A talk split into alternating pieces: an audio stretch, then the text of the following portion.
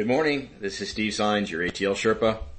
Hope you're doing well. Hope your week's off to a good start. It's Monday, August 16th, 2021. Um, that was a little bit of, uh, I'd be curious to know how many of you know that band. Uh, the song is called Oh Atlanta, and the name of the band is Little Feat, and that's F-E-A-T. Uh, which I, I'd forgotten. I had the album and I didn't realize that they were from Los Angeles. You know, they sound like uh, that's very much a southern rock kind of kind of song, and that, that was kind of their their genre, if you will. But uh, the band was actually from Lo- from Los Angeles, and as I was reading the history of some of the bandmates, uh, a couple of the guys, the, the founder, I think, came out of uh, Frank Zappa's Mother Mothers of Invention. For those of you that remember uh, those days, Frank Zappa was quite a character. So um, I was also I was just uh, kind of um, amused by the description of the band's musical influences. In in Wikipedia, it says that over its 50 year history, Little Feat's music has remained an eclectic blend of swamp, pop, rock and roll, blues, boogie, country, folk, blues rock, soul, and New Orleans R&B. Uh, pretty much covers the spectrum of uh, musical genres. But good, good song, good, good song, and I've included the video there if you wanted to go back and uh, and listen to it. Uh, Little Feat. So um, I'm I'm writing to you and, and talking to you today because today is the seventh anniversary of my first walking tour, which took place on August 16th of 2014. And I think some of you know that yesterday I did my last public walking tour. So, uh, almost to the day, seven years after I started. Um, and I, I, wanted to share some photos uh, of, of, of, yesterday's walking tour. Uh, for those of you that came out, I'd like to thank you for coming out. We had 50 people, wonderful, wonderful group. Uh, as we introduced each ourselves, I was I was pleased and honored really to to see that it seemed to me like about a third, maybe half of the people were either from Atlanta, natives, or had been here for 20 plus years. So lots of, lots of uh, Atlanta veterans, and that's always fun. So, um, I, also want, for those of you that were not able to make it, I know that a lot of the subscribers to the ATL Sherpa podcast and newsletter uh, have been on some of my tours, some of you, many of the tours over the years. I wanted to thank you as well for your support over the years. Uh, it's been a pleasure and an honor, truly, to to have led all these tours. I've, I've have led hundreds of them, and uh, I have met thousands of people from all over the world: uh, Europe, South America, Africa, Asia, uh, all over the United States, probably every state. Uh, many native Atlantans, I mean, people from all over have been on my tours, and, and that's that's one of the things that kept me in the game for so long is just meeting these wonderful people, and and and I just wanted to say thank you. Uh, very very grateful for for your support uh, over the years. So I want to also let you know about my sort of my next project, if you will. A lot of people are asking me what I'm going to do next. Um, I am still doing private tours. So groups, uh, employees of, of companies, uh, a lot of real estate investors I've worked with over the years, any, any type of group that, uh, if you want to do a private tour, I also call them custom tours, uh, just, just let me know. I'll be happy to work with you on that. And at least for the next couple of months, I will be doing private tours. And there's a link at the bottom of the newsletter. I think it's called private tours and consultation. So if you click on that button, you'll get the information you need to, to learn about that. But the other thing I'm doing, and this is this is really what I wanted to share with you today, is I am creating a an I call them it's calling it I'm calling it an ecosystem or a network of websites over the next couple of months that will have interactive maps, historical information, images, videos, basically everything you need, kind of an online toolkit for people who want to continue to explore Atlanta. And I'm doing this both for people that can you know, get out there and do it on, out, out in the field, as I like to say, you know, with a tablet or with a smartphone, these tools that I'm creating will really help you go out and enjoy what this city has to offer um, and and and continue to explore. And then for the you know all the people that can't get out there, whether physical limitations or they're not here or whatever, these will be tools that will allow people to explore the city virtually. So uh, that's that's why I'm creating these these websites, and I'll be announcing those both here on the newsletter as well as on the Explore Atlanta Facebook page. So you will know uh, they'll be com- published over the next couple of couple of months. So um, the other thing I wanted to share with you here are a couple things that that one is a, a wonderful quote that I'm going to read to you in a minute um, that really describes it, really captures the essence of why we explore, at least why I explore, and and it it also really describes how I explore. You know, everybody does their does tours differently the tours that I design and have designed and led over the years really were designed to be educational tours. And, and, and that's because of my background in training and development. I, have spent my, pretty much my whole career in training development. So if you've been on my tours, you know that I, I try to share information in an educational way. And I, and I use what we call learning aids or learning tools in the, in the training business to help people um, make connections, to provide context, to help, uh, as a friend of mine used to say, you know, burn it in so that people would remember uh, what they learned.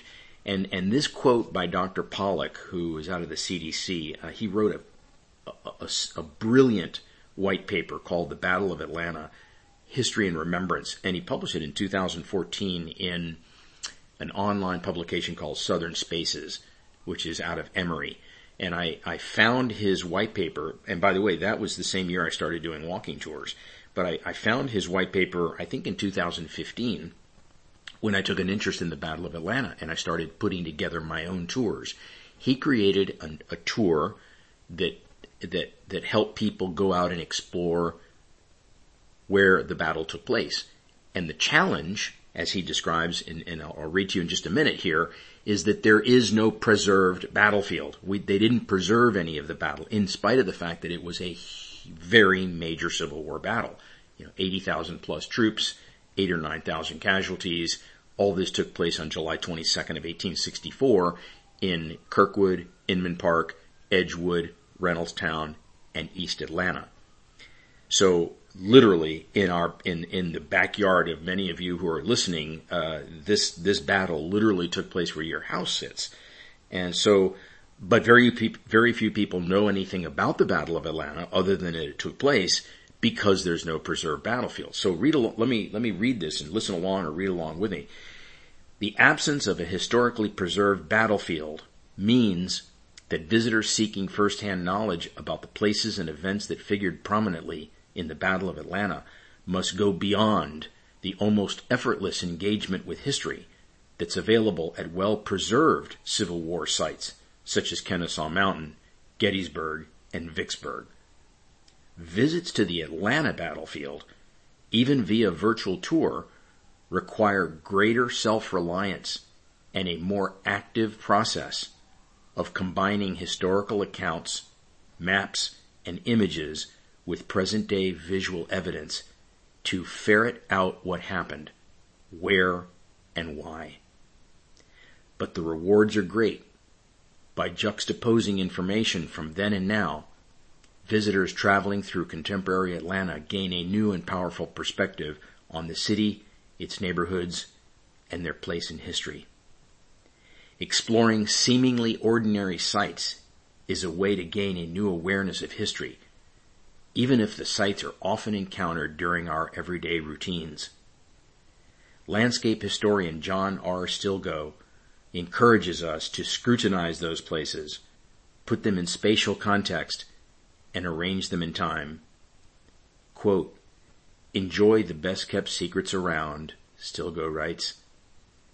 The ordinary everyday landscape that rewards any explorer, that touches any explorer, with magic. Again, when I read that, it, it, it spoke to me because I realized that's what I was doing. I was not knowing it. I mean, he, he puts it so eloquently here, but this idea of juxtaposing information from then and now and taking people out to where things happen and showing images and photos and maps of what happened where is what allows people to to make those those connections. And so these websites that I'm building really will be built on that premise so that you can, like I said earlier, so you can continue to explore this great city.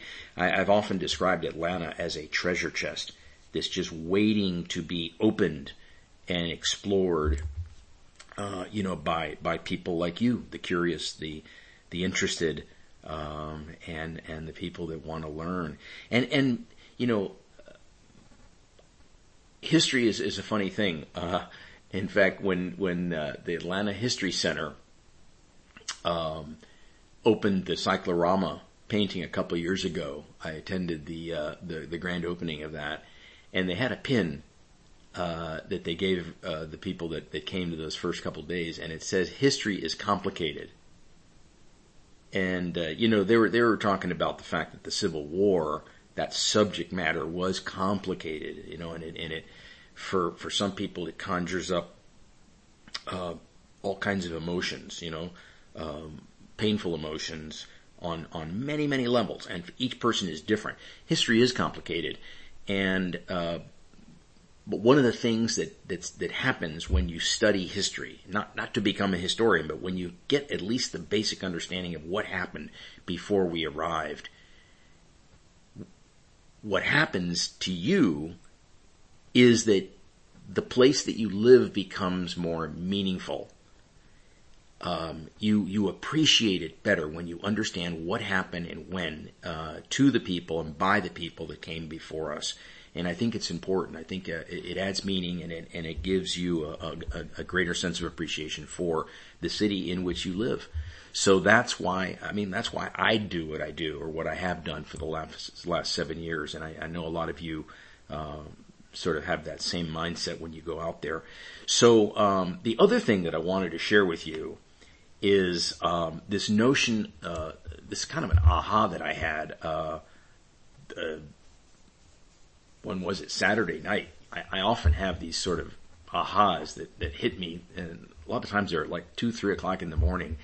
But um, th- it's this notion of what I'm, I'm calling production versus consumption. And as I was thinking about uh, Atlanta, and as I was thinking about, um, you know, what I was going to share with with my guest uh, yesterday on that on that final tour. Something hit me that I, you know, we all know it, but I it the way that it hit me, it it sort of helped me connect the dots about some things, and I want to I want to share uh, what what I wrote. And I've included this here in the newsletter, and I've also included it on a web page that I created for yesterday's tour. But again, I call this um, production versus consumption. As the industrial age gave way to the information age, and later the knowledge age, the economic engine of the Beltline neighborhoods experienced a massive transformation. When the trains were running, these buildings housed manufacturing plants and employed blue collar workers who made things. Those things were shipped out on the trains that ran along the tracks that used to be here. Today, these same buildings house food halls, technology companies, consulting firms, and investment management organizations. These service businesses employ knowledge workers and creators, everything from chefs to web developers. Their goods and services are consumed on premise, such as food and beverage, or remotely by their clients in the form of the solutions that they provide. Today's Beltline is a gathering place. It is a destination where people come to eat, drink, exercise, and meet one another. It is also a lifestyle that people want to live and work near. Today's employers choose to open offices here because having access to this lifestyle is viewed as a strategic asset, a recruiting tool. It's worth noting that the neighborhoods and properties along the Beltline experienced a long period, somewhere between 30 and 40 years, of dormancy after the production driven economy ended and before the consumption driven economy really took hold. What will the Beltline and its coveted neighborhoods be like five to ten years from now? 25 to 50 years from now? We don't know for sure, but we do know one thing. The world we live in is very different than the one that our parents, grandparents, and great grandparents lived in. And the world that our children, grandchildren, and great grandchildren live in will be very different than the one we live in now.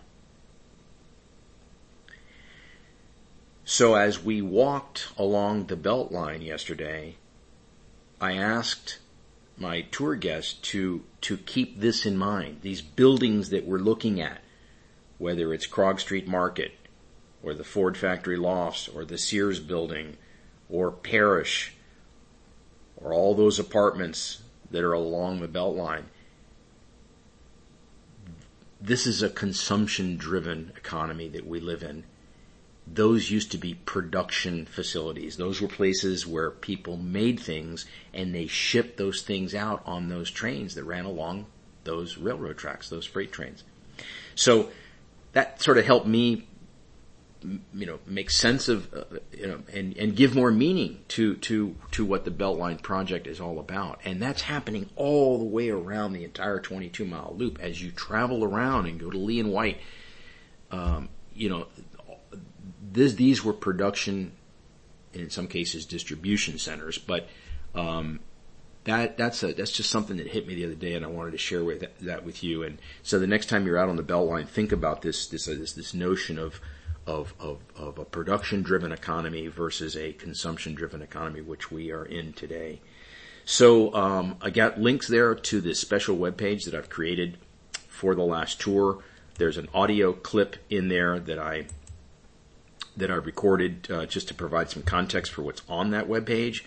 I'm going to be coming back and actually producing a video uh, that where I really drill down and talk about the maps and the images and all the, the historical information that I've included on that web page. So anyway, that's it for now. Again, I really want to just thank everybody uh, who's come out for my tours over the years. Really, really appreciate uh, that that opportunity to meet everybody and all the all the great times we've had. So anyway, I'll be back in touch here soon. I hope you have a great week.